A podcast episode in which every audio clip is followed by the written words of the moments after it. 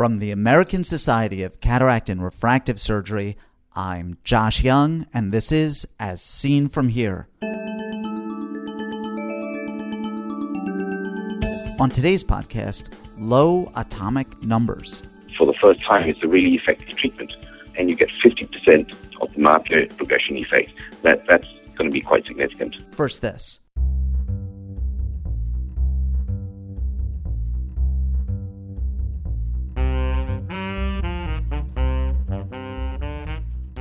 You're enjoying As Seen From Here, the landmark podcast from the American Society of Cataract and Refractive Surgery, launched way back in February of 2005. Why not enjoy some of the other ASCRS offerings, including the ASCRS Symposium and Congress, the meeting to end all meetings in ophthalmology? or the ASCRS Winter Update, where you can meet one on one with some of ophthalmology's most important leaders in a beautiful setting. Or see the future of ophthalmology at iSpace MD, the global ophthalmic classroom brought to you by the American Society of Cataract and Refractive Surgery. If you're a resident, check out openophthalmology.com, an extensive lecture series on clinical optics. And remember, residents and fellows can join the ASCRS at no cost. But please don't do any of these things until you've enjoyed this episode of As Seen From Here. We have several ways of treating myopia, including keratorefractive surgery, phakic IOLs, contact lenses, and even that radical therapy, spectacles. But certainly it would be preferable to prevent myopia altogether. The ATOM 1 study showed us that 1% atropine can be given to children to dramatically slow the progression of myopia. However, 1% atropine is associated with a number of side effects.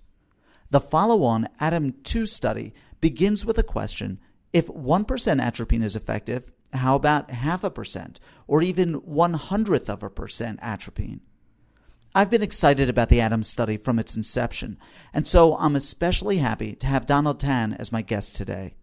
Prior to the first ATOM study, what was known about atropine and myopic progression? Well, prior to our first ATOM study, there was actually there had been several uh, clinical trials on the use of atropine, but uh, for various reasons, the studies had some flaws, uh, or some maybe a lack of sample size, and therefore uh, the definitive randomized control trial had not yet been performed. And the uh, the clinical evidence was quite uh, was quite intriguing, but we wanted to perform the the ideal uh, randomized control trial to really determine whether atropine one percent can actually retard myopic progression. Do all parasympatholytic dilating drops slow myopic progression? Um, probably not. Um, there have been one or two other cycloplegics being used, but uh, nothing to the depth of atropine. So, as far as we know, atropine is the only uh, medication which can have an effect on myopia. There is one other drug called pirenzepine, which is an analog uh, uh, uh a, uh, within the same class, and that was tested in a couple of clinical trials, and we were involved in that as well. And it turns out that pirenzepine can actually retard myopia progression, but probably is half as effective, but still has you know, a reasonably uh, significant side effects of atropine. Can I get you to describe the first ATOM study and its findings? Yes. Essentially, what happened was we randomized uh, 400 children uh, aged between 6 and 12 uh, to receive either 1% uh, atropine once a day in one eye in the treatment group or placebo eye drops in the placebo group. Now, for the patients which had the uh, atropine, it was given only in one eye, and the other eye also received placebo eye drops. So, in fact, we had a situation where we had uh, uh, uh, um, the treatment group, there was a placebo control, which was the other eye, and then we had a whole group of other patients in which both eyes had placebo. We followed these patients up for about three years, and then we observed uh, they were on atropine for two years, and then they were taken off, and then we followed and observed them for one further year. And then we checked their refraction, we checked the biometry, measured the axial length, uh, checked the pupil size, uh, checked uh, the side effects, if there are any. And uh, it was a randomized double-masked trial. So patients really did not know which eye had the drug. What did the trial find? Well, the trial found confirmed that atropine 1% is extremely effective in retarding myopia progression. And during in those eyes which had two years of the atropine eye drops, the myopia uh, did really did not progress very much at all. Um, in contrast, uh, the opposite eye of those patients who had the drug, which had, had, placebo eye drops, and the control group of patients, which had just placebo eye drops in both groups, they continued to progress significantly of about one to two diopters after about two years. And the difference was quite clinically significant. We also were able to determine with the axial length measurements that that also correlated very well. So the treatment eyes with atropine, the axial length did not grow, did not increase appreciably, while the other eyes, the placebo eyes, continued to increase in axial length.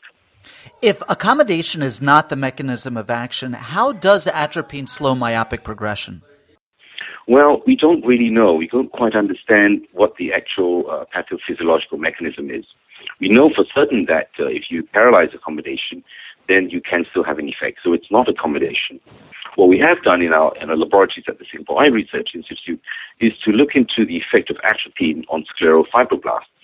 And it turns out that atropine can actually affect scleral fibroblast growth. Now, if you think about myopia as essentially axial elongation, where the sclera elongates, then the fact that atropine can have an effect on scleral growth then is a reasonable effective mechanism. But how the signal from atropine to the scleral fibroblast uh, is carried out and what actually happens in that process is quite unknown at this point of time. In the first ADAMS study, cessation of atropine resulted in greatly accelerated myopic progression. Did the patients catch up with their untreated peers in degree of myopia? Yes. So what actually happened was when we stopped the atropine uh, in the next year, what actually happened was that, that there was a slight catch up. That means there was a slight rebound. So those eyes which did not have atropine for two years, they began they, they, the rate of progression actually increased. However, that increase was not enough to reach the original uh, amount of myopia compared to the placebo group. So there was a bit of a rebound, but the myopia was still much lower in those eyes at three years uh, as compared to the control groups. What is the ATOM 2 study and what question did it seek to answer?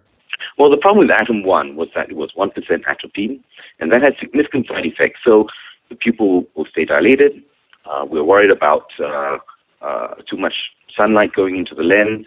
Uh, we're also concerned about the lack of accommodation because these eyes are atropinized. And so actually we prescribed uh, photochromatic glasses for the children as well as progressive spectacles, although of course this was only in one eye. For ATOM 2, we wanted to have a dosing study and go to much lower concentrations of atropine with the hypothesis that we may have a reasonable therapeutic index. In other words, we're able to have a low concentration of myopia of atropine, which did not cause significant pupil dilatation and loss of accommodation, and yet had a clinical effect. And therefore, this study had three arms. Again, it was 400 children. Uh, they were randomized to receive three doses of atropine, uh, 0.1%, 0.01%, and 0.5%. Now, the again, there were 400 children. We followed them up for two years and uh, watched after that for another year. And in fact, the next phase is coming on, so that those children, we every every child had atropine for two years, and this was in both eyes. It was a bilateral eye study.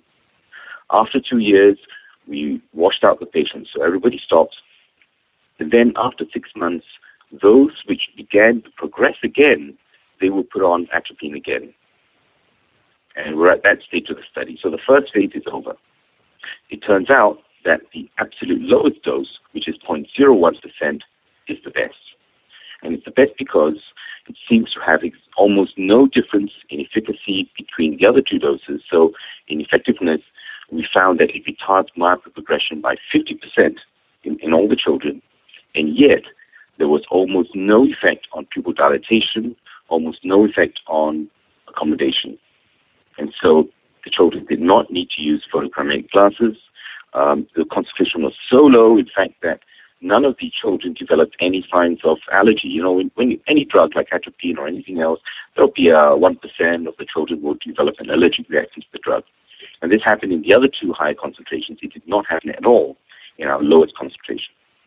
So what Atom 2 told us was that the 0.01%, the ultra low dose, can have a 50% effect on retarding marker progression, which we thought was still very significant, and yet had no side effects. When you constructed this study, you, you had in fact planned the 0.1% to be a sort of a control group, as, as sort of a very, very low treatment group that you didn't think um, would be showing any any benefits from the, the, the therapy.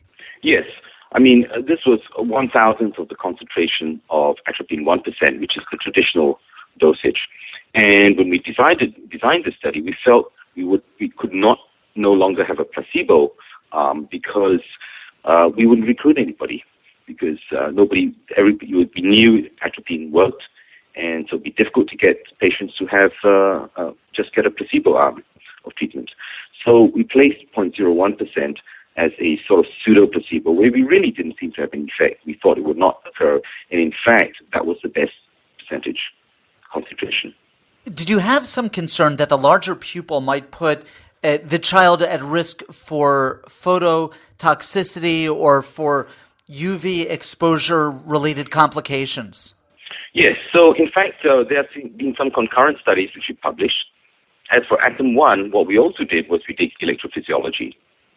So, all the children who had the atropine had electrophysiology. We want to determine whether there's any effect on the macula, on the retina, and that would be a surrogate for say, retinal damage, which means that the uh, pupil, the dilated pupil allowed of UV light through. It turns out we was, there was no change in the electrophysiology readings for those eyes which had a fully dilated 1% atropine pupil. So uh, we're also repeating those uh, electrophysiology studies for our current study, ATOM 2. But at this point of time, we don't seem to have any effect on the retina. And of course, with our 0.01%, the pupil is minimally dilated, almost no difference at all. On that same theme, were there any adverse events that were observed? I mean, there were one or two, uh, you know, they were strictly speaking adverse events. A child had a, had a fever or anything like that, but they were considered adverse events unrelated to the medication. So essentially, there were no adverse effects due to the atropine uh, 0.01%. Donald, do you employ this therapy in your own clinical practice now? Well, prior to Atom 2, we would judiciously use 1% atropine unilaterally in those children who are exhibiting extremely high progression of myopia. So, for example, a six year old child who's already minus six diopters is increased by 100 degrees over the last six months.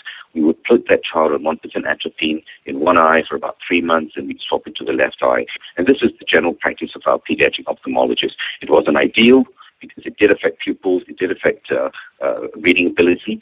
But now, uh, in theory, we can now put the 0.01% instead.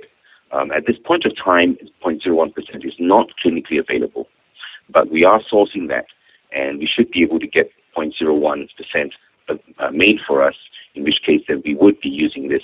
In fact, in, our, our center, the Singapore National Eye Center, um, in anticipation of, of the demand, we set up a myopia clinic to cater just for that. And we have clinical pathways for ophthalmologists to use 0.01 atropine according to the age of the child and the degree of myopia. Do you feel that you have enough evidence at, at this point now we're, we're you know into the atom 2 data to, to recommend this as a therapy outside of studies at this point i feel we do what will probably happen is that we are going to start offering this 0.01% to a wide range of patients. Um, we feel actually for the high progressors, we may even use the 0.1% uh, initially at first to have a, a quicker effect. But essentially, uh, we are very comfortable having you know, several years now and several hundred children, almost 800 children in these trials, that uh, 0.01% is ready for clinical use, and we will be treating these patients in a uh, more like an audit fashion. So they will no longer be in a clinical trial, but of course we are going to provide the treatment in a well-regulated manner, and we'll observe the results uh, almost like a sort of phase three or phase four post-marketing type of study. That will give us more data as we go along. So then, what are your clinical indications for treatment? Well, I think we would like to examine and identify those children who are at risk of myopia progression. So the actual degree of myopia when a child presents, now that will depend on the demographics of the population where you are at. In Singapore, where most of us are Asians and most of them, are 75% are the Chinese population, we have very good data to show uh, which child will end up highly myopic. Together with our previous studies on parental effect of myopia, you know, if a child who is six years old and he's got minus one diopter, both parents are myopic, and uh, we call them back six months later and they're 1.5 diopters, that's the sort of child which would start, we would start on 0.01%. And we have a whole algorithm, if you will, on and how to approach this uh, this myopia treatment program. We're very excited here. You know, the good thing, of course, is atropine is, you know, it's an old drug. It's it's unregulated. It's not a new drug.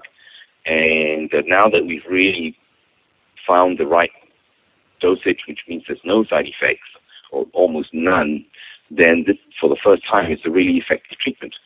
So the fact that we can treat patients, don't worry about the side effects, and you get 50% of the market progression effect, that, that's going to be quite significant. Donald Tan, thank you so much. Not at all. Donald Tan is director of the Singapore National Eye Center and professor of ophthalmology at the National University of Singapore. He's also chairman of the Singapore Eye Research Institute in Singapore. His paper, Atropine for the Treatment of Childhood Myopia Safety and Efficacy of 0.5%, 0.1%, and 0.01% doses, Atropine for the Treatment of Myopia 2, appears in the February 2012 issue of Ophthalmology.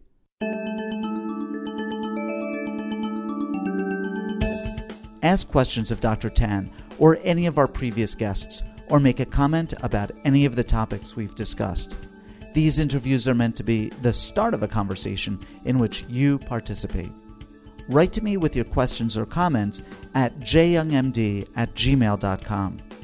As Seen From Here is a production of the American Society of Cataract and Refractive Surgery. Be a part of the next podcast. I'm Josh Young.